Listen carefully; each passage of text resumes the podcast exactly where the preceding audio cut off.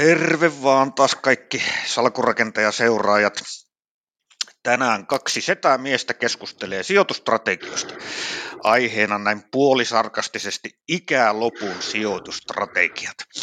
Ja mun kanssa keskustelemassa on sijoittaja, sijoitusblokkaaja Marko Lahti. Terve vaan.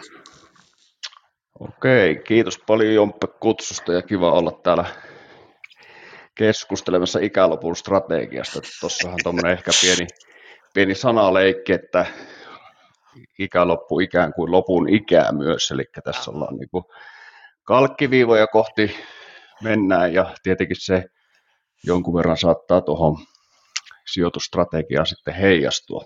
Ehkä siitä päästään tuosta keskustelemaan vielä. Kyllä, siitä, me, siitä me, meidän on tässä tarkoitus keskustella ja Sinuthan tunnetaan sijoituspiireinä tosiaan varmaankin ennen kaikkea tästä sun blogista, Mammotti-blogi, ja, ja oot, oot ollut medioissa muissakin aina silloin tällöin haastateltavana. Mikä sulla on tässä Mammutti-blogissa tämmöinen niin kantava ajatus? No joo, toi blogi itse asiassa, tai itse asiassa tämä koko mun tota, tuota, niin sijoitusstrategia ja ajattelu niin ehkä, ehkä niin kuin isossa kuvassa niin lähti, lähti joskus tuossa 2010-luvun molemmin puolin, kun oli semmoinen aktiivinen blogi vielä kuin Saituri-blogi, ja sitä mm. ehkä jotkut kuuntelijat saattaa muistaa, muistaa tämän blogin, ja siinä oli niin kuin ajatuksena ja sen blogin henki oli semmoista, joka vähän niin kuin muutti tätä mun ison kuvan ajattelua. Ja tota, tämä mun blogi sitten niin kuin, ei missään nimessä mikään kopio ole siitä, mutta siinä on samanlaista, samanlaista henkeä tuota, kuin siinä Saituri-blogissa aikoinaan. Ja tuota, se on ehkä semmoinen, että pyritään niin kuin laajemmin niin kuin tässä sijoittamisen tuota viitekehyksessä niin ajattelemaan tätä oman, oman elämän elämistä ja sitten sen rahoittamista sitten tuota, säästämällä ja sijoittamalla. Tämä on ehkä semmoinen niin kuin niin just, joo. ajatus siinä. Joo, ja mitä mäkin olen sun blogia katsonut ja lukenut, niin sehän missään nimessä ei pelkästään ole sijoitusblogi, että, että siellä on vähän tosiaan laajempi näkökulma säästämiseen ja, ja, ja varallisuuden, varallisuuden hallintaan tuossa, tuossa katsoin ihan vasta, vasta sitä sun blogista. Hyvin olet kuitenkin äh, tuossa varallisuuden kasvattamisessa onnistunut. Jostakin sun blogista luin, että vuodesta 2013 lähtien olisit keskimäärin nettovarallisuutta kasvattanut 11,4 prosenttia vuosittain. Oliko, luinko mä sen oikein? Oliko tämä? Joo, tämä, tämä pitää kyllä paikkansa, että tuota, siinä on tosiaan mä oon tätä mun oman talouden kirjanpitoa harrastanut tämmöisellä tarkkuudella tosiaan sieltä vuodesta, noin vuodesta 2013 ja, ja tuota, pitää nyt hyvin, hyvin tarkkaa kirjaa sitten kuukausittain, että miten, miten tämä niin kuin sijoitusvarallisuus ja nettovarallisuus kehittyy. Ja tuota, siinä on ollut välillä sitten todella huonojakin vuosia, ihan semmoisia niin prosentin parin, parin vuosia sitten eri erinäisistä syistä johtuen, mutta se keskimääräinen prosentti on pysynyt sitten tuota hyvinkin korkealla, että se on siellä tosiaan, tässä on pari, pari viimeistä vuotta menty tosi lujaa, että muistaakseni mm. olikohan 2020, niin taisi olla jotakin 5-16 prosenttia nyt sitten, anteeksi 18 prosenttia, nyt tuli sitten toi, toi lukema, mitä äsken tuossa mainitsit, ja tuota, se sitten, kun se keskiarvo sieltä haetaan, niin se asettuu tosiaan sinne 11 prosentin tuntumaa, että tietenkään se niin kuin, ei kerro mistään muusta siitä kuin, että tässä ollaan hyviä vuosia eletty. Hmm. No totta kai tietenkin, että jos ajatellaan sitä finanssikriisistä, 2008 alkoi finanssikriisi, niin silloinhan tietenkin kaikki romahti. Niin kuin Kyllä. Kuulijatkin varmaan muistaa. Ja sen jälkeen varsinkin jenkkimarkkinathan on noussut aivan valtavasti. Toki siinä on ollut välissä, välissä laskua. Olikohan 2010 vai milloin se oli. Tietenkin sitten tämä korona, korona oli melkoinen rytinä, mutta sitten noustiin taas nopeasti ja eihän siitä ole kauankaan aikaa, kun S&P 500 nousi taas jälleen kaikkien aikojen ennätykseen. Eli, eli kyllähän osakkeilla on ollut todella, todella niin hienot ajat tässä viime vuodet, mutta monella muulla omaisuuslajilla ei ole, ei ole pystytty tekemään isoja tuttuja. Varsinkin korkosijoitukset on ollut todella surkeita, surkeita. kun korot on koko ajan laskenut, niin, niin tota, korkosijoitusten tai itse asiassa kun, silloin kun korot laskee, niin korkosijoitusten tuotto nousee, mutta kun korot, korot on pysynyt alhaalla pitkään, niin, niin sieltähän ei, ei tuota, tuottoa ole saatu ollenkaan samalla tavalla. Kyllä, ja tuota, korkopapereita mulla ei ole juurikaan niin kuin koskaan löytynyt, jos ei sitten ihan lähetä tuonne sijoitushorisontin alkutaipaleelle, niin siellä, siellä saattoi olla jotain rah, rahamarkkinarahastoa ja vähän saattoi olla jotakin tuota, tämmöistä sekarahastoakin, missä oli sitten korkoja mukana, mutta pääsääntöisesti ollaan sitten menty kyllä ihan osakepuolella ja sitten käteistä tietenkin ollut, mikä ei ole tuottanut mitään, sitä on ollut välillä enemmän ja välillä vähemmän, mutta mitä nyt tulee siihen tuohon, tuohon tuota niin, nettovarallisuuteen, niin siinähän kyse on myös paljon siitä, että sijoitus, sijoitusvarallisuuden kasvu on vain niin kuin yksi, yksi palanen sitä, sitä peliä, ja siinähän on sitten esimerkiksi se, että lyhentää, lyhentää velkoja sitten mm. vuosittain useilla tuhansilla euroilla ja, ja näin, niin tämä on niin kokonaisvaikutus sitten tulee, tulee näiden tuota sijoitusvarallisuuden kasvun myötä niin sitten positiiviseksi. Että. Joo, niin justis. No miten tota, vähän tuosta sun sijoituskokemuksesta, kuinka pitkään sä oot sijoittanut? No mun ensimmäiset sijoitukset oli tuossa, mä aloitin tämän lehtorin tai siis opettajan työ, työrupeaman tuossa 2000-luvun vaihteessa ja sitten se, sittenhän siinä kävi niin, että pitkän, pitkän tota opiskelutaipaleen jälkeen niin rupesi yhtäkkiä sitä rahaa, rahaa sitten jäämään tuota ylimääräistä, kun rupesi tota kuukausittain sitä korvausta menetystä työajasta tulemaan sinne tilille, niin lähdin sitten tuossa, en, en ihan kerinnyt tähän tota, teknokuplan puhkeamisen mukaan, mikä tietenkin olisi ollut opettavainen kokemus sekin, mutta sen jälkeen tuota, niin tuossa 2004-2005 niin laitoin ensimmäiset sijoitukset tuonne, muistaakseni oli silloin OPn osuuspankin asiakas ja laitoin tuommoiseen kivijalkapankin sitten tämmöiseen jos en ihan väärin muista, niin taisi olla OP Delta tämä rahasto, joka oli hyvin tämmöinen niin teknologiapainotteinen rahasto. Ja laitoin sitten sinne muutaman sen ehkä tonni maksimissaan ja tuota, sitten tästä rahaston profiilista tuota niin, päätelle voi, voi niin kuin hyvin kuvitella se, että se oli aika tämmöinen, tämmöinen tuota, että se siinä oli paljon heiluntaa siinä ja sitten tota, tietenkin näin uutena sijoittajana, niin kun se arvo laski sitten semmoisen jostain syystä sitten 10 prosenttia, niin äkkiä tuli myytyä kaikki, kaikki tappiolla pois ja tehtyä se päätös, niin kuin kaikki sijoittajat tässä vaiheessa tekee, että ei enää ikinä osata mm, markkinoille. Mm. No tästä kokemuksesta sitten kesti jonkun aikaa ja vähän ennen sitä finanssikriisiä 2008-2009 mä jostain syystä sitten lähdin suoriin osakkeisiin sijoittamaan ja silloinkin hyvin varovaisesti ja mä en muista nyt niitä lappuja, että mitä mulla siihen aikaan siellä salkussa oli muuta kuin sammon. Mä muistan, että se, se oli siellä mukana. Ja niitä oli ehkä semmoinen puolenkymmentä riviä oli sitten salkussa. Ja sitten siinä rupesi tulemaan vähän 2008 alkupuolella, niin mä en tiedä, heti sanon tähän, tähän suoraan, että mä oon todella huono ajoittaja, että, ja mä oon oppinut, että mun, jos kenenkään, niin ei kannata kyllä yrittää osakemarkkinoita ajoittaa, mutta jostain syystä siinä 2008 keväällä niin möin koko salkun pois ja tuli semmoinen epä, epämiellyttävä fiilis, fiilis ja tuota, se oli sitten niin sattuman kauppa, että se myynti sattui hyvään aikaan ja mutta ehkä sen kokemuksen jälkeen sitten mä ajattelin, että tähän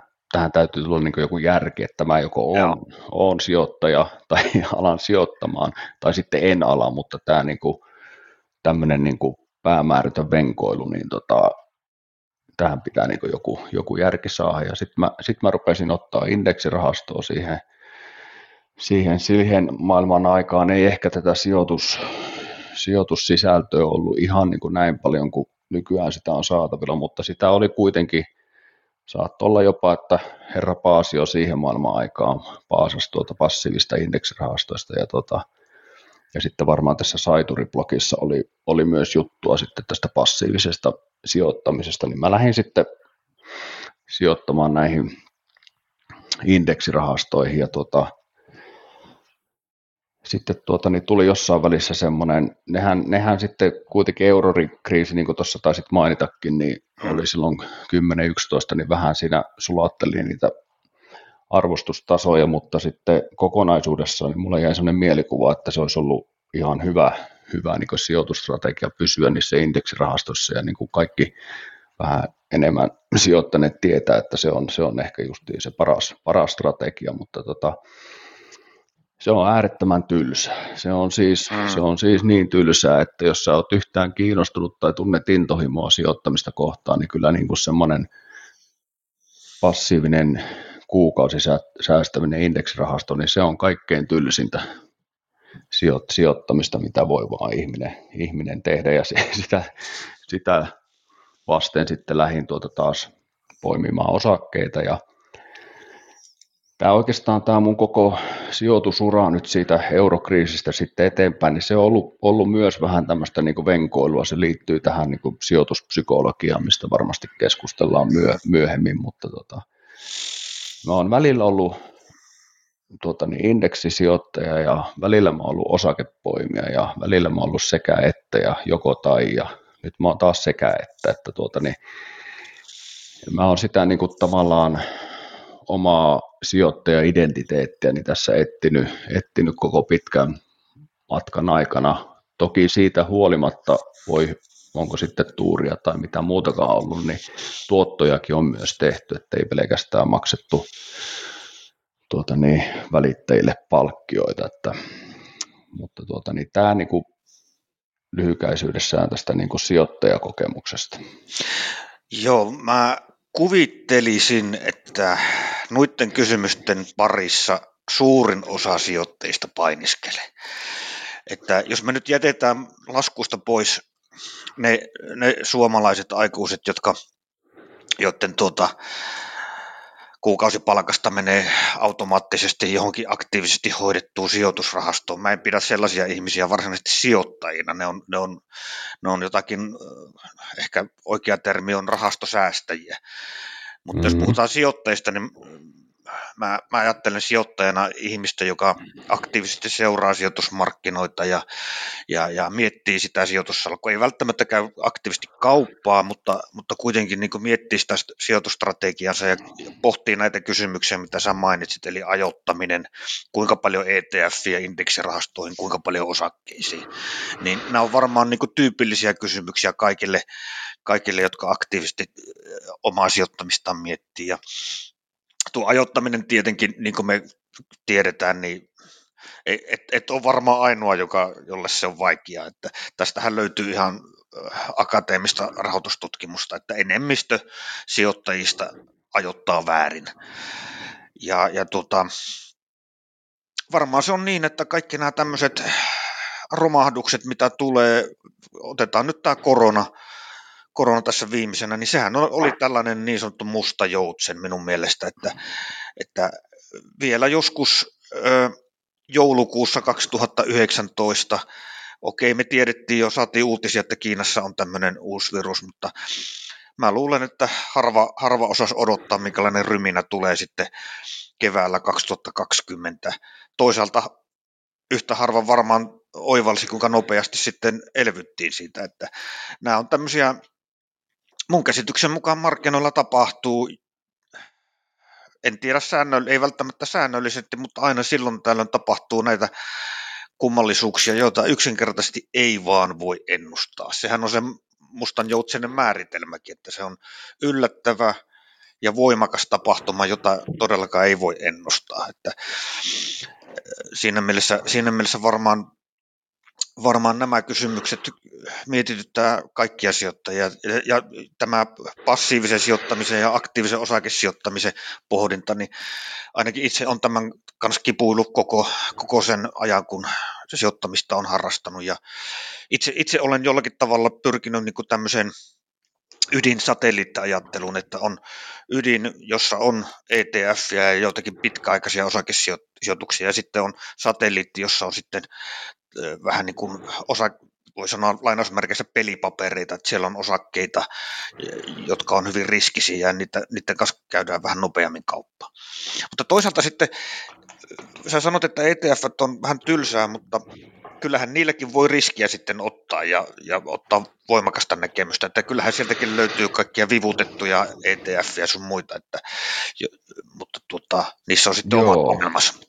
Kyllä, ja tuota, tosiaan tuosta ajoittamisesta ja passiivisuudesta, niin tuosta nyt voisi tuommoisen ihan tosi erämä tarinan kertoa tuosta omasta tyttärestä, joka on tässä niin teini, teini-iän kovia vuosia nyt elää, niin tota, hänelle niin kuin muillekin lapsille niin on sijoittanut, sijoittanut semmoisen pesämunan N, N tuota, syntymän jälkeen heti. Ja nyt jos miettii tätä vaikka minun, minun tuota venkoilua tuossa sijoitusuralla, siis tuota, tyttären sijoitukset on tehty vuonna 2008, Eli laitettiin rahaa ja sitten laitettiin luukku kiinni, että rahaa ei lisätty enää. Niin tota, tämä mun tyttären salkku on nyt 13 vuodessa kolminkertaistunut ilman niin kuin tekemättä mitään, mitään verrattuna siihen käsittääkseni se menee niin, että tuommoisen niin kuin, tota, indeksituotolla se salkku, salkun arvo niin kuin tuplaantuu kymmenessä vuodessa noin keskimäärin, ja jos tota, tyttären salkku on 13, 13 vuodessa kolminkertaistunut, niin siellä on niin kuin reilusti yli indeksituoton saatu tämmöisellä niin kuin strategialla olematta tekemättä yhtään mitään. Mm, kyllä. Ja, tuota, ja tietenkin tämä peilaa nyt tähän, tähän voimakkaasti tähän ajanjaksoon, joka on niin kuin todella hyvä, hyvä ollut, mikä ei ole niin kuin mitään mun mielestä mitään keskimääräistä tuottoa, vaan keskimääräistä reilusti parempaa tuottoa nyt tullut tässä. Mutta se vaan kuvastaa sitä, että tuommoinen henkilö, joka ei ole yhtään kiinnostunut, tai tässä tapauksessa tyttäri, niin ei voi, voikaan olla kiinnostunut, kun ei pääse siihen salkkuun millään tavalla käsiksi ennen kuin on 18-vuotias, ja milloin tietysti pelkona on, että pistää sen sitten kerralla sileäksi, mutta se on sitten toinen keskustelu. mutta, joka tapa, mutta joka tapauksessa niin tämmöinen, tämmöinen henkilö, joka ei ole millään tavalla niin kuin kiinnostunut sijoittamisesta ja tekee, tekee vaan passiivisesti sijoituksia vaikka niin kuin tietyn määrän, vaikka kerran kuukaudessa, niin voi, voi nauttia niin kuin todella hyvistä tuotoista. Kyllä se on juuri näin. Ja tosiaan varmaan, var, niin kuin sanotkin, niin poikkeuksellista aikaa toki eletty, mutta kyllähän me ollaan nähty näitä laskelmia pitkän aikavälin, jonkun sadan vuoden aikavälin keskimääräistä tuotosta, niin kyllä sieltä osakkeesta se 7-8 prosenttia vuosituotto löytyy. Kyllä, ja siinä on, siinä on tosiaan ollut Espanjan taudit ja, ja maailmansodat ja, ja kaikki muutkin tota, tässä välissä, että nyt, nyt on tosiaan ollut tämmöinen seesteisempi, vähän parempi jakso, mikä tietenkin sitten voidaan, voidaan sittenkin siitäkin varmaan keskustella, että mitä ne mahdolliset skenaariot sitten on. Kyllä, kyllä. No käydään vähän läpi muutamia teemoja, mitä sä tuossa sun mammuttiblogissa tuot, tuot esille. Sä siellä pohdit esimerkiksi näitä, ja oikeastaan liittyy nyt siihen, mitä tässä nyt käyty läpi, nämä sijoittamisen keskeiset periaatteet ja sijoittamisen sudenkuopat. Miten sä ajattelet, mitkä sä, mit, nyt tällä hetkellä, mitkä sinun mielestä on sijoittamisen keskeisiä periaatteita ja mitkä on niitä sudenkuoppia, mitä jokaisen sijoittajan pitäisi välttää? No tietenkin mä itse tuota, olen etsinyt sitä omaa sijoittaja-identiteettiä tuota, pitkään ja nyt on, nyt on niin kuin ehkä siltä saralta jotakin löydöksiä jo tehnyt, mutta varsinkin semmoinen aloitteleva kokematon sijoittaja, niin monesti, monesti niin tota, törmää, törmää semmoiseen ongelmaan, että se identiteetti on vielä kadoksissa, että se ei ole niin hioutunut. Täytyy löytää se niin oma, oma tyyli sijoittaa ja se sijoittajan identiteetti oikeastaan liittyy siihen, että on niin sijoittamisessa siinä omassa mukavuusalueellaan.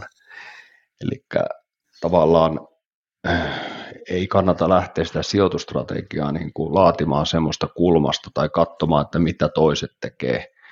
Salilla ehkä kannattaa katsoa, että miten, miten ne isotukot treenaa, mutta välttämättä sijoittamisessa ei niin kuin kannata, kannata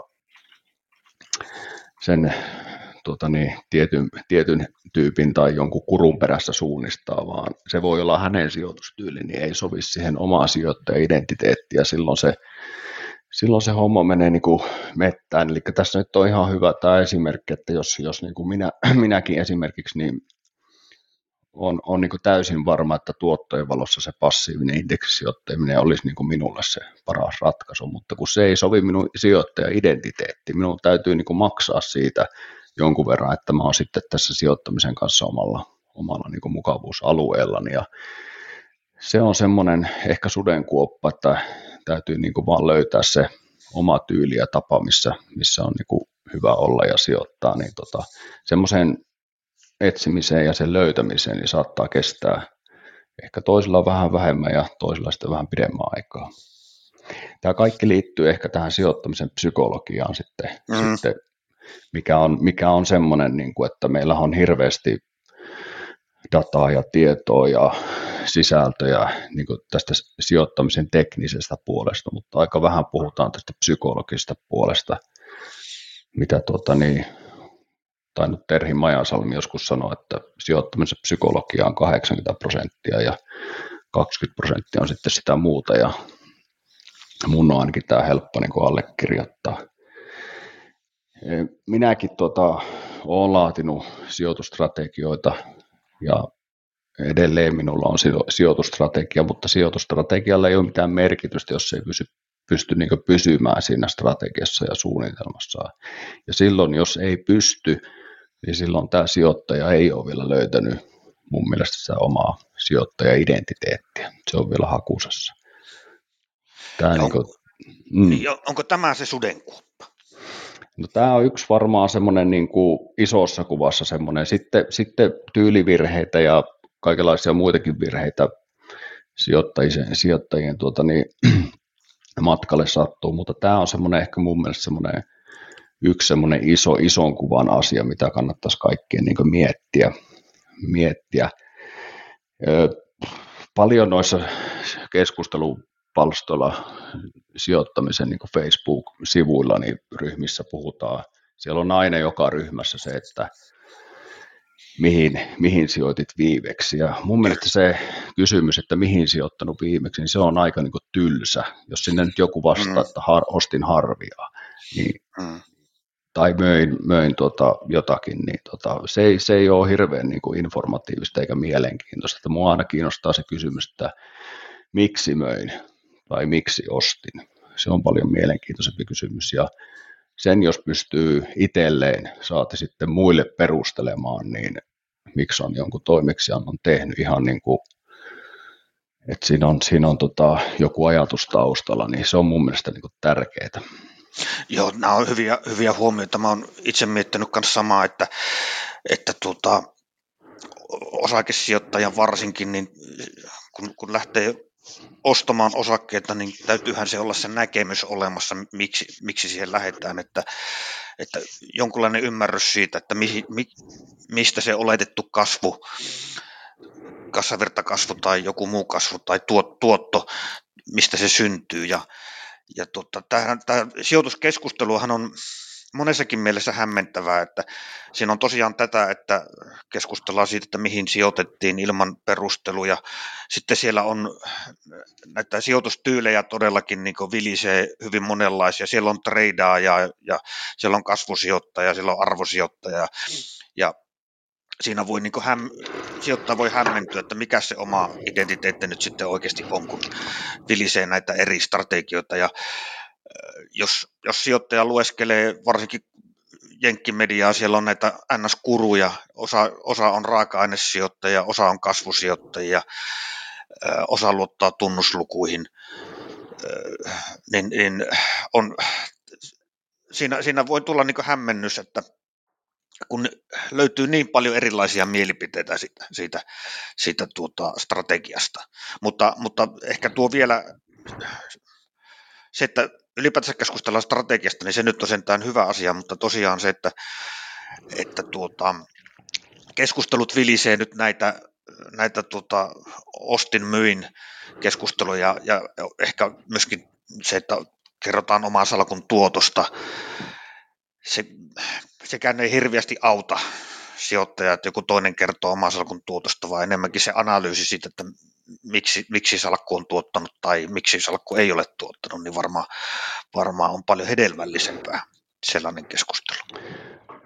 Kyllä, ja tuolla foorumilla tosiaan, kun se keskustelu, sitä on paljon, sitä käydään mm. niin kuin päivittäin, ja siellä on keskustelijoita monen, monenmoisia, että tuota niin, lähinnä mua joskus sitä, niin kuin, mullahan on ehkä vähän tämmöinen niin kuin keskustelutyyli, tämmöinen ehkä pieni, vähän niin kuin lakoninen ja sarkastinen tyyli, kun, tuota, mikä ei ehkä kuvasta kuitenkaan sitä mun omaa persoonaa välttämättä, mutta joka tapauksessa kuitenkin, niin, tota, ää, niin mä oon joskus, joskus tota, itse asiassa taisi olla joku, joku sijoittaja, tuommoinen mm, Facebookin sijoittajaryhmä taisi ollakin tuossa, missä, missä laitoin sitten aika, mun mielestä itse asiassa ihan niin kuin asiallisen perustellun kritiikin siitä, että sijoittamiskeskustelu näissä on pääsääntöisesti, käytin vielä pääsä, sanaa pääsääntöisesti, koska sijoituskeskustelu on välillä hyvinkin laadukasta. Siellä voi olla, niin kuin puhuin, niin voi olla analyysiä ja kaikkea muutakin hyvää mutta pääsääntöisesti niin viihdettä.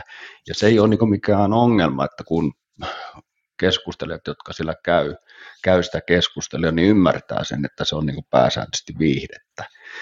Ei se, ei se sinällään viihde ole pahasta, mutta se täytyy mm. ymmärtää, että siellä, on, siellä ei kannata niin välttämättä lähteä niitä sijoitustrategioita hiomaan niin näiden keskusteluiden perusteella. Ja tämä sitten johti sitten tämmöiseen pieneen sanalliseen käsirysyyn sitten täällä foorumilla, jonka seurauksena sitten sain porttikiellon sinne, mutta no niin, joo. Ter- terveisiä vaan moderaattorille, jos kuuntelee. Niin tota, mutta tosiaan niin asiallisestikin keskustelua löytyy ja, ja paljon. Ja tota, se ehkä mitä vähän niin kuin ihmetyttää joskus, että kun siellä tosiaan on näitä mitä ostin, mitä möin ja kaikenlaisia muitakin ö, avauksia, niin siellä ehkä rivien välistä voi niin kuin välillä tulkita sitä, että siellä niin semmoista sijoitustrategista ajattelua ja sijoitus, sijoitussuunnittelua niin ei, ei välttämättä ole niin kuin sen laajan porukan riveissä hirveästi tehty. Tai sitten jos on, niin sitä ei välttämättä ole, niin kuin, se ei ole se paperi, mikä niin kuin ensimmäisenä otetaan esille, kun tota, jotakin sijoituspäätöksiä tehdään. Että se strategia sinänsä tai suunnitelma, niin eihän sillä ole niin kuin mitään merkitystä, jos ei se, se niin kuin toimi eikä kosketa sitä sijoittaja, omaa sijoittaja-identiteettiä. Eli sehän on sitten paperi, jolla voi sytyttää saunan takaan, jos tuota, sillä ei ole mitään merkitystä, mutta eli se, se, että on strategia tai ei ole strategiaa, niin se, että ei ole strategia, niin se ei ole yhtään huonompi kuin se, että on, jos ei sillä strategialla ole mitään merkitystä. Joo, tämä, tämäkin on hyvä huomio. Mä oon itse ajatellut näin, että se strategiahan ei todellakaan tarvitse olla mikään monimutkainen asia. Se, senhän, sehän voi olla, että se on niin kuin muutamalla virkkeellä sanottavissa. Että, että tuota, se voi olla hyvinkin yksinkertainen se, se tapa, millä, millä tuota, sitä omaa salkkua hallitaan. Eihän se tarkoita, tarkoita niin monimutkaisia, monimutkaisia juttuja. Nimenomaan, ja, kunhan se vaan niin kuin, tavallaan toimii ja sopii siihen omaan sijoitustyyliin, niin ei se, ei se tarvi olla mikään, mikään tota, monen, monen kymmenen sivuinen asiakirja, vaan tota, ihan muutamalla ranskalaisella viivalla saa semmoisen, semmoisen mitä, mitä pystyy sitten myöskin käytännössä toteuttamaan. Kyllä, kyllä. Ja varmaan tässä äh, strategiassakin on niin kuin se kantava ajatus, että kun sä puhuit tuosta psykologiasta, niin kun mehän tiedetään, että tuota, sijoittajallakin on monenlaisia näitä, näitä äh, niin sanottuja ajatteluharhoja, jotka, jotka käy kalliiksi. Eli on, on kaikkia ankkuroitumista ja tällaista, että, että tuota, äh, ankkuroidutaan tiettyyn hintaan osakkeessa ja, ja sitten, sitten kun tapahtuu joku muutos, niin ei osata huomioida uutta tilannetta ja nämä on sellaisia asioita, jotka, jotka sitten heikentää sijoittajan tuottoa pitkällä aikavälillä. Ja tämä klassinenhan on se, että sijoittaja, tuota, jos, jos osake lähtee laskuun, niin sijoittaja on vaikea hyväksyä tappiollista sijoitusta ja silloin kun pitäisi myydä, niin luotetaan vaan siihen, että kyllä se sieltä nousee. No sitten se saattaa laskea lisää ja pahimmassa tapauksessa mennä konkurssi. Tai sitten jos yrityksellä on tullut hyviä uutisia ja kurssi lähtee nousuun, niin ei uskalleta ratsastaa siinä mukana, vaan myydään, myydään liian aikaisin. Tämä on ehkä varmaan se klassisin tällainen niin kuin, ää, psykologinen ää, mekanismi, joka syö sitä tuottoa, mikä sijoittajalla on. Mutta että voisiko ajatella, että se kun se oma identiteetti, mistä sä nyt puhut, sijoittaja-identiteetti ja sitten siihen liittyvä se strategia on kirkkaana, niin silloin ei tarvi hötkyllä, hötkyllä näiden asioiden kanssa. Kyllä, ja tuossa justiin, justiin niin toit, toit yhden, yhden sijoittajaharhan, mitä tosiaan on moninaisia, niin toitte esille tuon putoavaan puukkoon tarttuminen, niin siitä mulla on todella paljon opettavaisia kokemuksia, että tuota, mulla nykyään kun on, mä oon sijoitusstrategia miettinyt, niin mä oon itse asiassa lähtenyt niin tekemään itseni kanssa sijoitussopimusta. Mä oon muuttanut sen tämmöiseen sanamuotoon, ja mulla on se blogista löytyy tämmöinen sijoitussopimus, missä mulla on niin kuin, olikohan siinä toistakymmentä pykälää, mihin mä oon selkeästi kirjannut nämä sopinut itseni kanssa. tämä, kuva, tämä kuvastaa sitä, että kuinka vaikeaa tämä strategian noudattaminen on mullekin, niin mä oon tota, allekirjoittanut tämmöisen asiakirjan itseni kanssa, että mä, tota, mulla on tässä tietyt pykälät, jonka tavallaan, jotka asettaa mulle reunaehdot sille, että mitä mä saan tehdä. Ja tuota, siellä tosiaan yksi, yksi taisi olla jotenkin tällainen, että, että osta vaan osakkeita nouseviin kursseihin ja myy laskeviin kursseihin, koska mä oon niin tavallaan oppinut sen kantapään kautta, että mä en ole koskaan voittanut siinä keskihinnan laskenta.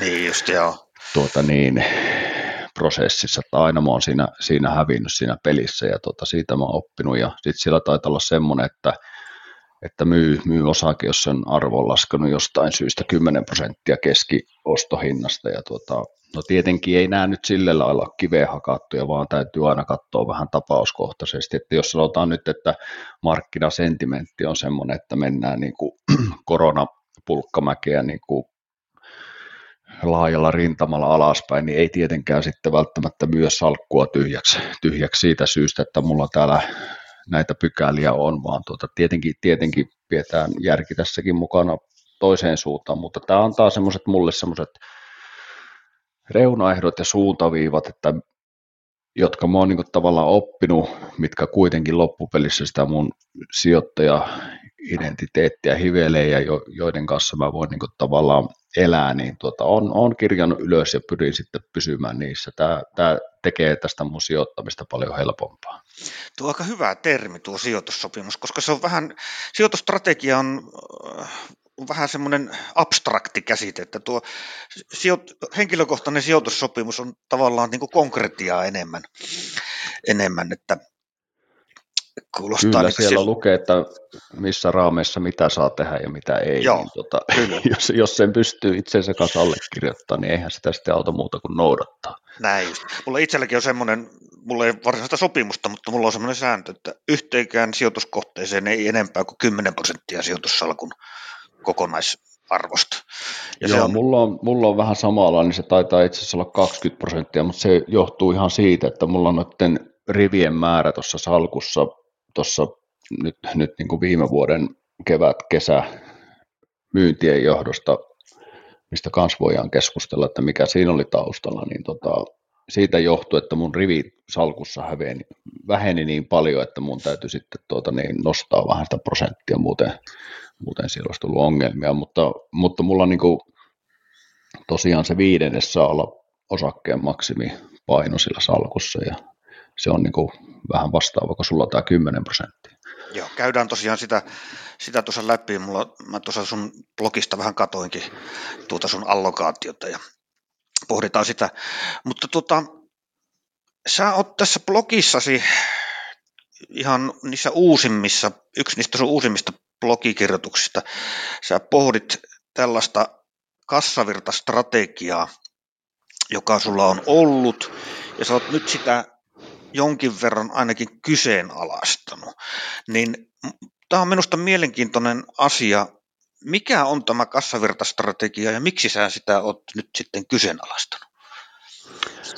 Joo, tosiaan mä tota, on aina pitänyt niin kuin Mirko Hurmerintakin tuota, osingoista ja tota, ne on se, sijoittajalle semmoinen niin konkreettinen, konkreettinen tuota,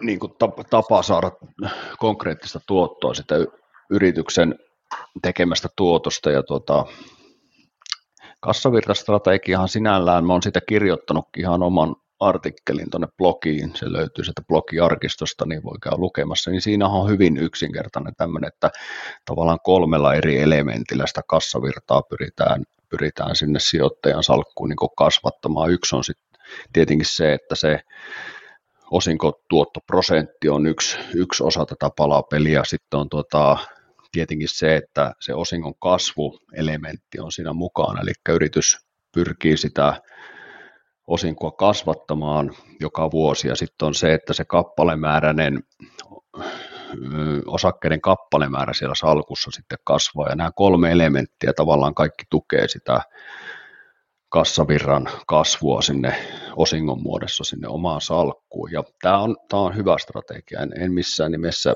sitä niin kuin kiellä, mutta mulle siitä tuli ehkä semmoinen itseisarvo, mikä sitten muuttui sudenkuopaksi sitten tuota jossain vaiheessa. Eli mä, mä rupesin tuijottamaan liikaa sitä näitä kolme, kolme elementtiä, sitten tavallaan se yrityksen kasvu, liikevaihdon kasvu ja tuloksen tekokyky niin kuin sitten jäi tavallaan ihan, ihan tämmöiseen lapsipuolen asemaan ja se, se sitten niin kuin tavallaan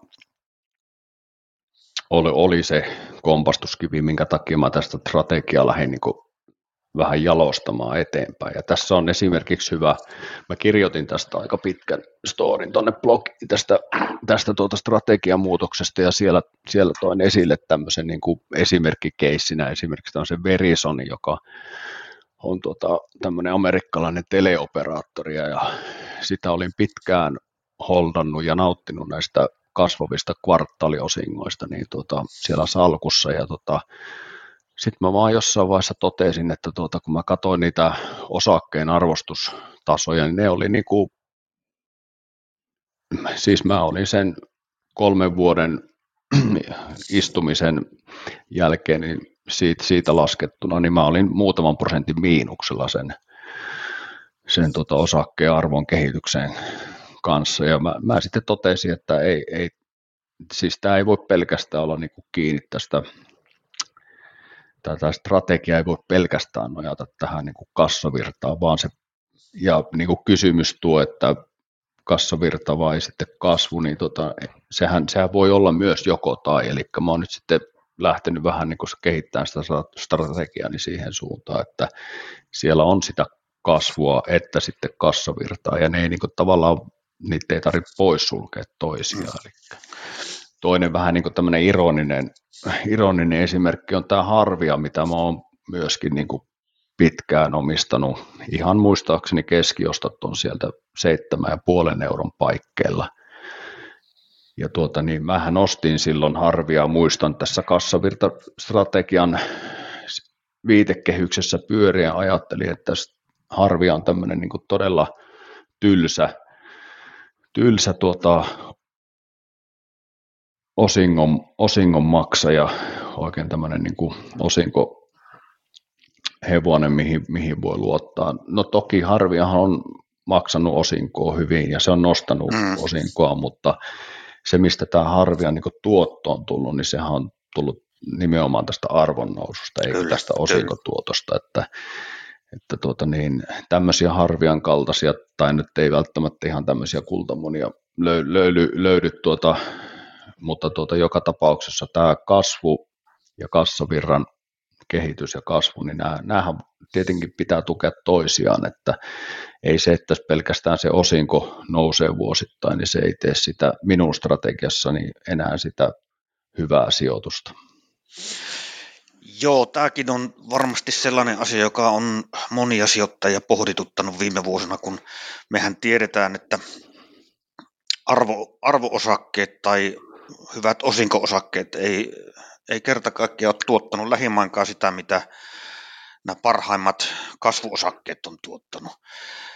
Tosin näissä kasvuosakkeissakin on, on kuitenkin se tilanne, että ne keskittyy ne tuotot harvoille osakkeille. Yhdysvalloissahan on, on, on ollut se tilanne, että nämä, nämä FANG-osakkeet on keskeinen, keskeinen osa osakeindeksin tuotosta on syntynyt näistä muutamista teknojäteistä. Google ja, ja Amazon ja Microsoft ja Apple ja Netflix. Netflixiltä tuli muuten surkea osavuosikatsaus. Joo, taisi tais, tota, ihan melkein parikymmentä prosenttia niijata, niijata. Joo, joo, että se, se, siinä on vain esimerkki tosiaan kasvuosakkeiden riskeistä.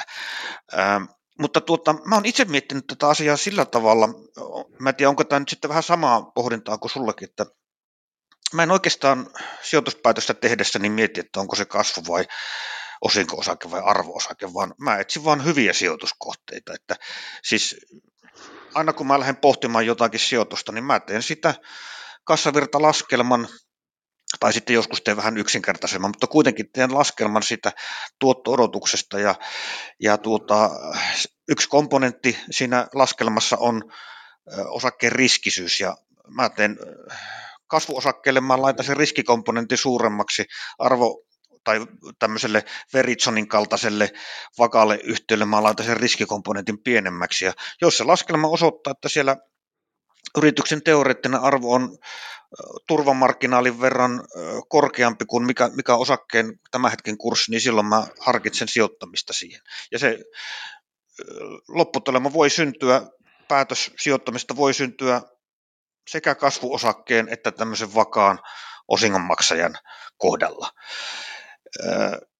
mutta kyllä mä sitten tiedän, tiedän, löytyy mullakin tuttuja, jotka sitten sijoittaa pelkästään näihin kasvuyhtiöihin, käsittääkseni vähän sillä strategialla, että sitten hajauttavat sitä riskiä, sijoittavat hyvin moneen kasvuyhtiöön ja luottavat sitten siihen, että sieltä löytyy niitä muutamia tämmöisiä tenpäkkereitä, huippukasvavia, jotka sitten vie sen koko salkun tuoton sitten kunnolla plussalle.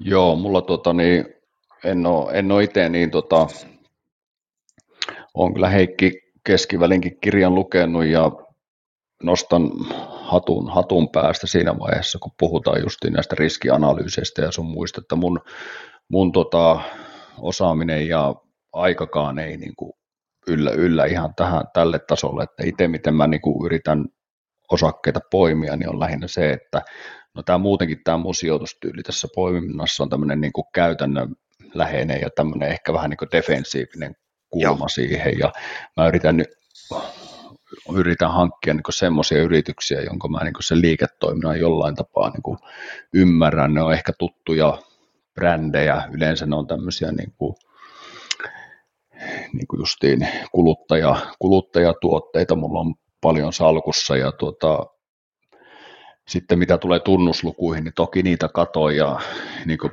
puhuit tuosta, että onko kasvua vai arvoa vai mitä, niin ehkä justiin tämä niin laatu sitten korostuu tässä munkin sijoitustyylissä, että mä pyrin niin kuin tavallaan löytämään semmoisia yhtiöitä, jotka on niin kuin pystynyt kasvamaan, tota, kasvamaan tota,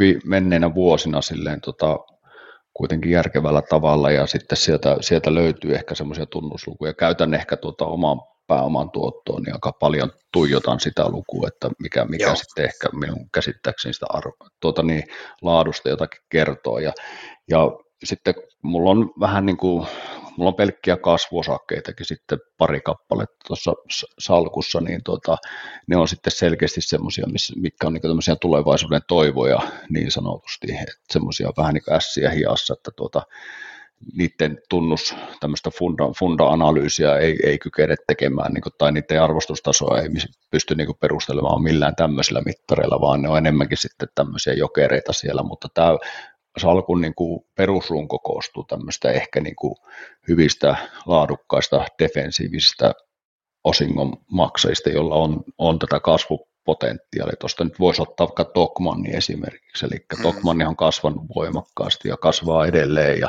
siitä huolimatta tuota, vaikka kannattavaa kasvua pystyy tekemään, niin pystyy sitten myöskin maksamaan kasvavaa osinkoa, tai ainakin pystynyt, mikä ei tietenkään tae tulevasta, mutta tuota, niin, Tokmannin kyydissä on viihtynyt myös hyvin, Joo.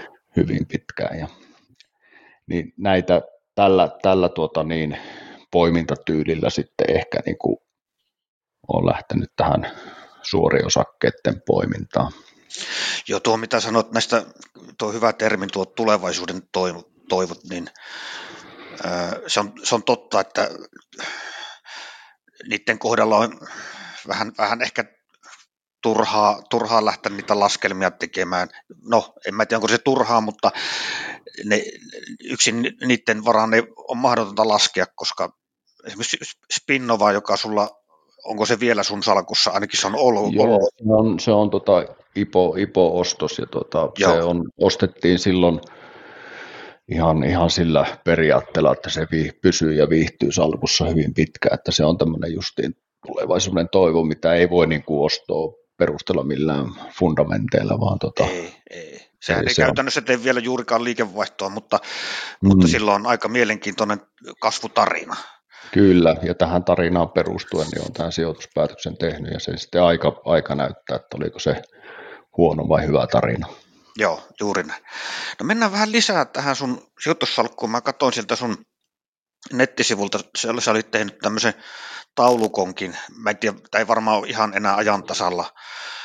Öö, sä niin luokittelet ensin, että sulla on käteiset, sitten on osakkeet, rahastot ja sitten on riskisijoitukset ja sitten, sitten sä vielä niin kuvaat siinä tarkemmin näistä kolmesta ryhmästä, että mitä siellä, mitä siellä on. Mm.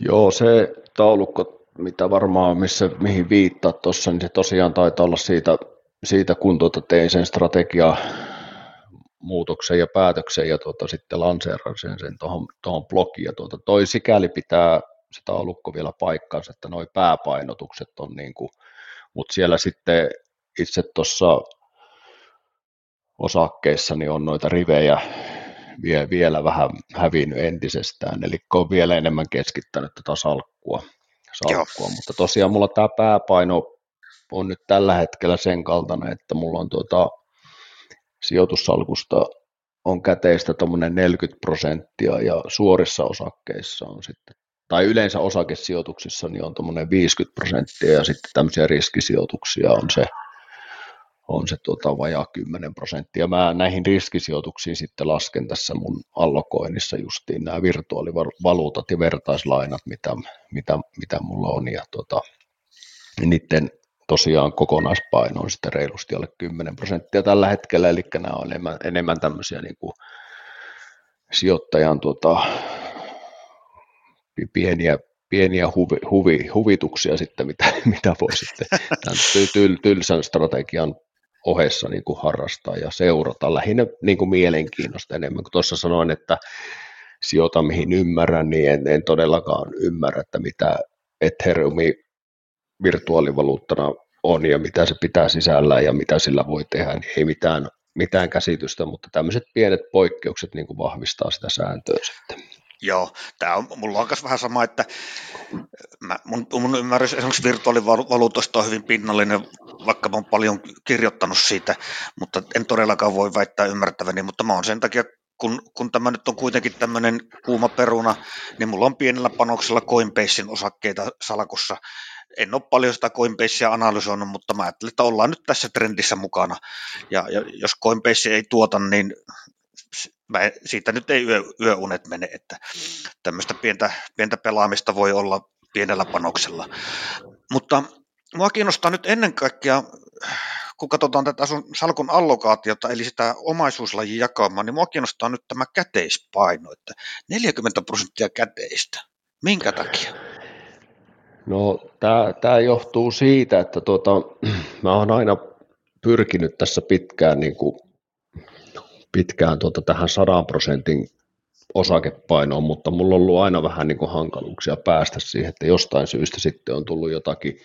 Nyt tämä viimeinen tilanne, mikä, mikä tämän asian heitti tälle tolalle, niin oli tässä semmoinen, semmoinen niin kuin tilanne, että mä ostin tuossa viime vajaa vuosi sitten maaliskuussa ostin tuota toisen sijoitusasunnon. Mullahan on siis myös sijoitusasuntoja, jotka niin kuin on sitten taas ihan, ihan niin kuin eri, eri tuota sijoitus, sijoituskeskustelu, mutta tuota, tosiaan niin ostin toisen sijoitusasunnon ja tein siihen omille, omiin pikkukätöisin tämmöisen niin kuin aika massiivisen huoneiston remontin, siis ihan laitettiin lattiasta kattoon kaikki, kaikki uusiksi ja tuota, se, remontin niin kuin kustannus oli, oli noin 15 000 euroa. Ja mulla kävi sitten sille, että mä oon pitkään tehnyt aika paljon, voit, mulla oli niin voitollisia rivejä ja voitollisia tuota, papereita tuolla salkussa. Ja sitten tämä koko kokonaisuus pyöri mun päässä sitten sillä lailla, että mulla, mulla oli myös se, että mä halusin vähän niin kuin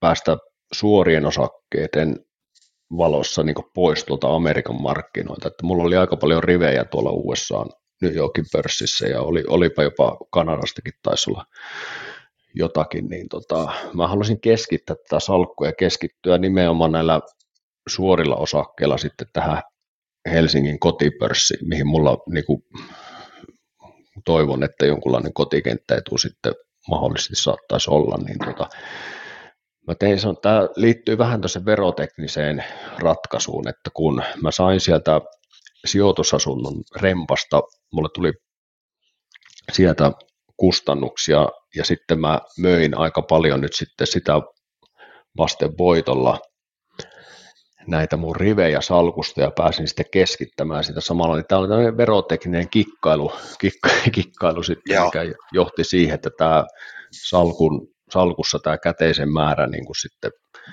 räjähti. Ja tuota, se, se, on nyt sitten tavallaan ollut, mähän nyt sijoitan koko ajan esimerkiksi, mulla on tuommoinen yksi ainut indeksi, osakeindeksirahaksi, toi Selixoni Global Top 25 Brands, tämmöinen, niin kuin, joka on myöskin sisällöltään. Siellä on vain kaksi tämmöistä kuluttajabrändi maailmanlaajuista yritystä, mihin tota, tämä on ainut siis tämmöinen indeksirahasto, mihin mä sijoitan, niin mä sijoitan nyt sitten tämä käteistä niin kuin kuukausittain, niin kuin kerran kuukausi teen sen vähän isomman sijoituksen, mikä tavallaan tätä käteistä sitten tuota niin, käteispainoa pienentää ja samalla sitten tavallaan lisää tätä mun indeksi, indeksisijoittamisen osuutta sitten tällä täällä salkussa, mutta tämä niin kuin se, että mistä syystä sitä on noin paljon, niin siinä on tämmöinen verotekninen Okei, niin justiinsa. juttu taustalla.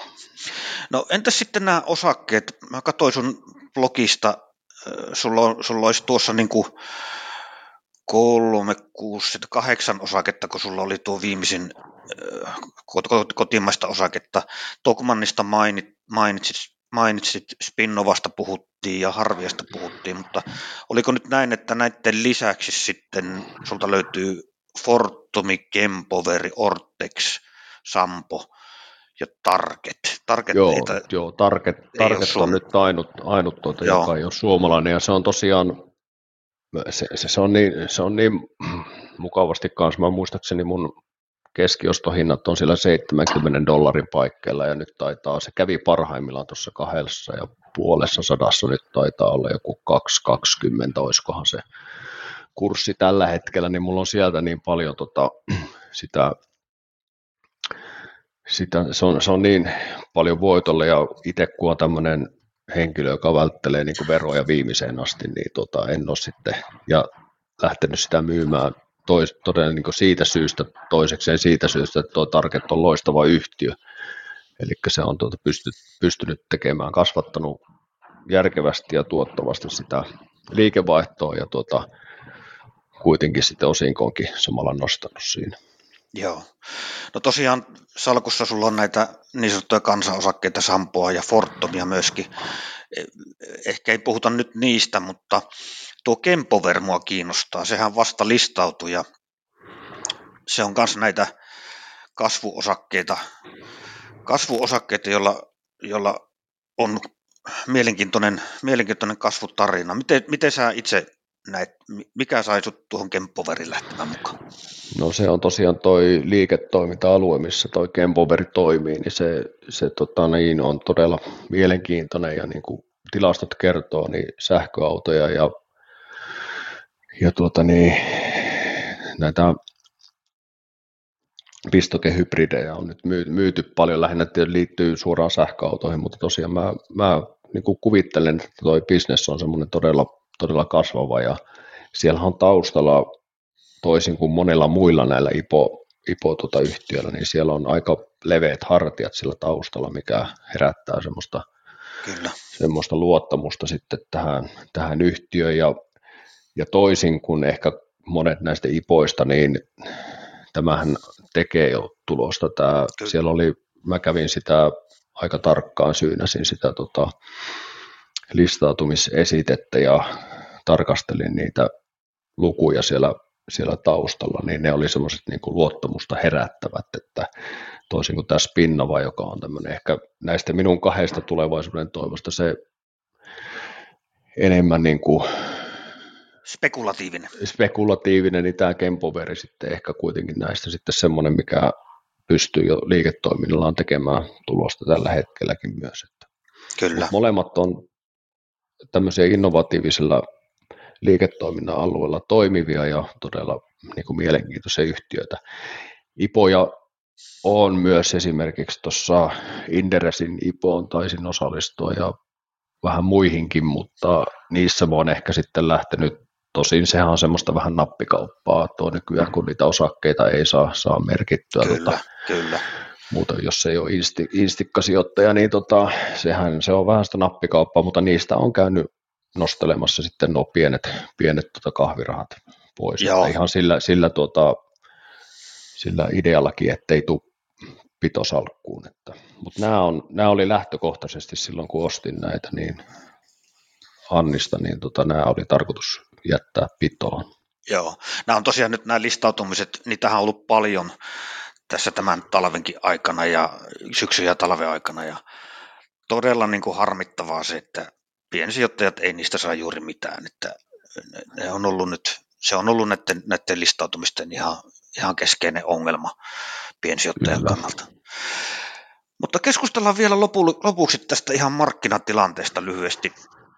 Mä en tiedä, kuinka paljon sä markkinatilanteita yleensä pohdit. Mä, mä tiedän sijoittajia, jotka lähtee siitä, että se on asia, jota ei tarvitse miettiä, että keskitytään vaan niihin osakevalintoihin ja allokaation miettimiseen ja strategian miettimiseen. Ja tämä, markkinatilanne, se, se on vaan tämmöistä uutishuttua, jota, josta ei tarvitse välittää. Miten sä itse näet, seuraatko sä sitä tai teetkö sä sen perusteella mitään sijoituspäätöksiä? No en, en suoraan tee niin kuin sijoituspäätöksiä, että se tuo markkinatilanteen niin kuin arvioiminen ainakin täältä minun, minun näkövinkkelistä, niin se on ihan, minun toi kristallipallo on kyllä niin sume, että siihen, siihen ei kyllä kannata luottaa, enkä ole koskaan luottanutkaan, että, että mä tiedän monia tuttujakin, jotka on tota, ottanut sitä istunut sen käteisen päälle jo vuosia ja ottanut sitä hyvää hetkeä, että milloin, ja se hyvä hetki ei ollut tuossa koronadipissäkään, niin, niin missähän se kohtaa sitten se hyvä hetki tulee. Että, että tuota, niin ehkä mulla se enemmänkin liittyy siihen, että miten mä painotan, tota, mähän on silleen hyvin tämmöinen niin konservatiivinen ja varovainen sijoittaja, että mä en ole koskaan millään velalla sijoittanut, enkä mm. koskaan ikäloppuna velalla sijoittamaankaan, mutta se ehkä nyt liittyy siihen, että miten mä tuota käteistä painotan sitten salkussa, että jos mulla on niin kuin, tuntuu, että markkinat on noussut pitkään ja se arvostustaso niin kuin alkaa olla kestämätön, niin kuin ehkä, ehkä nyt se tällä hetkellä tuossa markkinoilla jollain tapaa niin kuin näkyykin, ainakin jonkunlainen korjausliike saattaa tulla, niin se ehkä tuohon mun käteisen määrään sitten tuossa salkussa salkussa vaikuttaa, mutta mä en, mä en mielellään sitä kuitenkaan niin kuin lähde sitä käteistä lisäämään niin kuin myynneillä.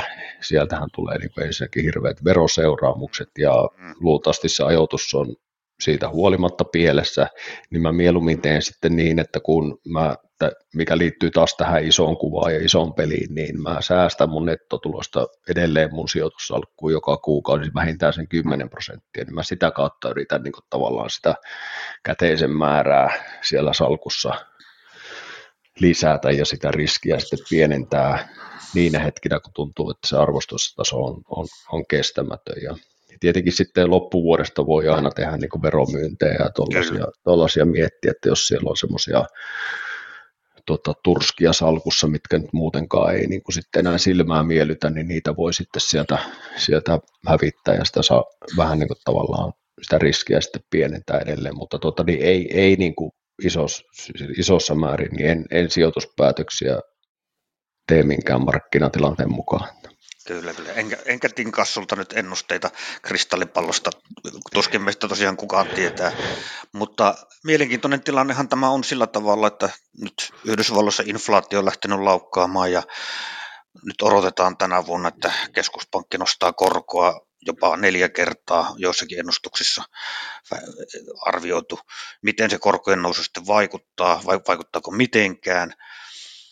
Tietenkin tämä korona, korona vielä mietityttää.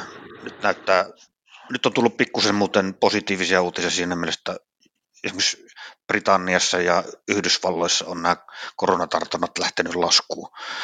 Niin tota, sitten on Kiinan, Kiinan mahdollinen velkakupla tai se kiinteistökupla. Täällä on monia, monia näitä asioita, mitä on kyllä tosi vaikea sitten arvioida, mikä, mm. niiden, mikä niiden vaikutus on. Nämä vaikutukset yleensä justiin liittyy tavallaan siihen, että tuota, jos nyt ajatellaan tuota USA-inflaatiotakin, niin sehän periaatteessa hinnoitellaan osakemarkkinoille jo hyvissä ajoin, koska Kyllä. osakemarkkinat katsoo sinne tulevaisuuteen, niin tota, jos nyt nähdään tässä alkuvuodesta vaikka semmoinen niin kuin useamman, sanotaan nyt parinkymmenen, 30 prosentin droppi, niin sehän tarkoittaa sitä, että se on sitten se inflaatio sinne sisään hinnoiteltu jo, että sitten kun ne koronostot alkaa ja tulee, niin jos niitä sitten rupeaa tekemään jotakin painotuksia salkkuun, niin silloin kyllä jo auttamattomasti liian myöhässä. Se on just näin. Et silloin, silloin, silloin katsotaan jo sinne, sinne tuota vuoteen 2023 osakemarkkinoille ja fiilistellään sitten sitä, sitä tilannetta, että, että sikälikin tämä ei tee sijoittajalle tästä sijo- niin kuin, tota, ajoittamista yhtään se helpompaa. Se on näin. Nyt on taas se mielenkiintoinen aika vuodesta, kun tulee osavuosikatsauksia. Jenkkilästähän niitä on jo tullut ja Suomestakin alkaa nyt rytinällä tulemaan osavuosikatsauksia. Onko, näin lopuksi kysyn, onko joku yhtiö, siis ei välttämättä tarvi olla näistä sun sijoituksista, omist, omistuksista, mutta onko joku yhtiö, jonka osavuosikatsasta nyt odotat erityisen suurella mielenkiinnolla? No tuota, ei nyt semmoista, mikä nousisi, nousisi jotenkin muiden ylle, että kyllä mä noita, näähän tuota osavuosi, tai itse asiassa ne tilinpäätöstiedot, niin näähän, niin, kuin, niin, niin näähän on tuota, oikeastaan niin tässä minun, minun tässä pitkässä sijoitushorisontissa, niin tavallaan se kaikkein, kaikkein tärkein. Kyllä mä katson osavuosikatsauksetkin silmälle läpi, mutta sitten nämä tilinpäätöstiedot, niin nämä on niin semmoiset, niin jotka sitten katsotaan vähän isommalla suurennuslasilla sitten läpi, mutta mulla ei nyt, nyt oikein ole semmoista, mitä voisi erityisesti nostaa esille. Tietenkin nuo tulevaisuuden toivot Spinnova, jos, jos, jos sieltä jonkunlaisen raportin saa pullautettua, niin tota ehkä, ehkä kiinnostaa. Siellähän tuskin vielä luonnollista syistä tulosta ei tehdä, mm. mutta siellä ehkä kuitenkin jotkut näkymät. näkymät ja kommentit on, on, on niin kiinnostavia. Mulla ei tällä hetkellä itse asiassa ole, ole oikein mitään sellaista osakettakaan, mitä mä nyt niin kuin aktiivisesti ylitse muiden niin kuin seuraisin. Että mä oon, mä oon aika hyvin nyt, niin kuin, mulla tuntuu nyt tällä hetkellä, että mulla on stabiilista toi salkku. Että ehkä vähän on katsonut tuossa Jenkkilässä semmoista Aflak-nimistä nimistä tuota, vakuutus, vakuutusyhtiötä, koska tämä vakuutusbisnes, niin kuin, niin kuin Sampo täällä kotimaassa, niin tämä on niin kuin tämmöistä defensiivisestä näkökulmasta niin kuin erittäin mielenkiintoinen. Mä ehkä haluaisin tuota, niin kuin jostain muualta kuin tästä kotimarkkinoilta jonkun, jonkun vakuutusyhtiö tuohon portfolioon ja, tuota, ja tuota, tätä Aflakkia on sieltä sitten, sitten, sitten seuraillut vähän, vähän niin kuin tutka päällä, mutta en ole vielä ostopäätöstä sen suhteen tehnyt. No niin, jäädäänpä odottamaan. Minä, minä, minäkin sain tuosta nyt vinkin, niin täytyy katsoa. Tesla-osake on, Tesla-osake on pakko seurata, vaikka en omista Teslaa, mutta se on vaan nyt semmoinen, semmoinen hitti, hittiosake ja kaikki sitä keskustelee. Että, että tuota. Joo, ja Tesla on niin kuin, liiketoiminta on, on, niin kuin, on mielenkiintoinen ja se kasvutarina on niin kuin, todella, todella mielenkiintoinen ja itsekin sitä, sitä kyllä seuraa ja tuota, on, on, on niin kuin seurannut. Se, se, itse asiassa täytyy sanoa, että se tuossa käväsikin mulla salkussa, mikä oli sitten Ei. taas just tämmöisiä, mitä en pysty itsellenikään perustelemaan, että minkä takia, mutta otin siitä, otin sitä muutaman sen voiton, voiton no niin. tämmöisellä piipahduksella, mutta tota, niin tosiaan näitä, mä itseni tuntien, niin vaikka tota, kuinka, kuinka tässä näitä sopimuksia tehdään, niin aina, aina löytyy joku kotkotus, mihin sitten tulee lähettyä mukaan. Mutta no, niin. oppia, oppia ikä kaikki. Oppia, oppia, ikä. Op, oppia ikäloppukin. Oppia ikäloppu. Kuule, tuota, setämisten keskustelu on hyvä lopettaa tähän kotkotukseen, ja näitä kotkotuksia itse kullakin, kullakin tulee. Ihmisiähän me vaan ollaan, ei ole robotteja. Tuota, Juurikin näin, joo. joo. Kuule Marko, kiva oli sun kanssa keskustella, tunti vähän yli tässä meni, ja ja tuota, tässä tuli paljon mielenkiintoista asiaa. Mä luulen, että tuo sijoitussopimus ja nämä strategia-asiat on, sijoittaja-identiteetti on niitä varmaan niitä tärkeimpiä sehän on se sun kontribuutio tavallaan, mitä sä blogissasi, blogissasi tuot esille ja toivottavasti myöskin tuot näissä sijoituskeskusteluissa ja toivottavasti se blokkikin sulta sieltä poistetaan sitä joltakin, joltakin foorumilta. Että... No joo, katsotaan. Ei, ei, ei ne ole sitä niin kuin yöunia, niin en ole menettänyt ei, sen. Niin, mä, niin mä vähän ajattelinkin. Kyllä. Kuule, kiitos, kiitos tästä Marko ja tietenkin esitän toivomuksen, että voitaisiin joku toinen kerta ottaa uudestaan vähän jostakin uudesta näkökulmasta. Joo, ilman muuta. Ja kiitos, kiitos paljon tästä mahdollisuudesta. No niin, kiitti sulle ja kuuntelijoille kanssa mukavaa, mukavaa tota, viikonloppua. Aurinko alkaa vähitellen paistelee vähän enemmän. Täällä Oulussakin jo pikkusen aurinko paistelee ja kevät talvi alkaa olla käsillä ja tästä se valo, valo tulee ja kohta myöskin lämpö. Mukavaa viikonloppua kaikille. Hei. Hei hei.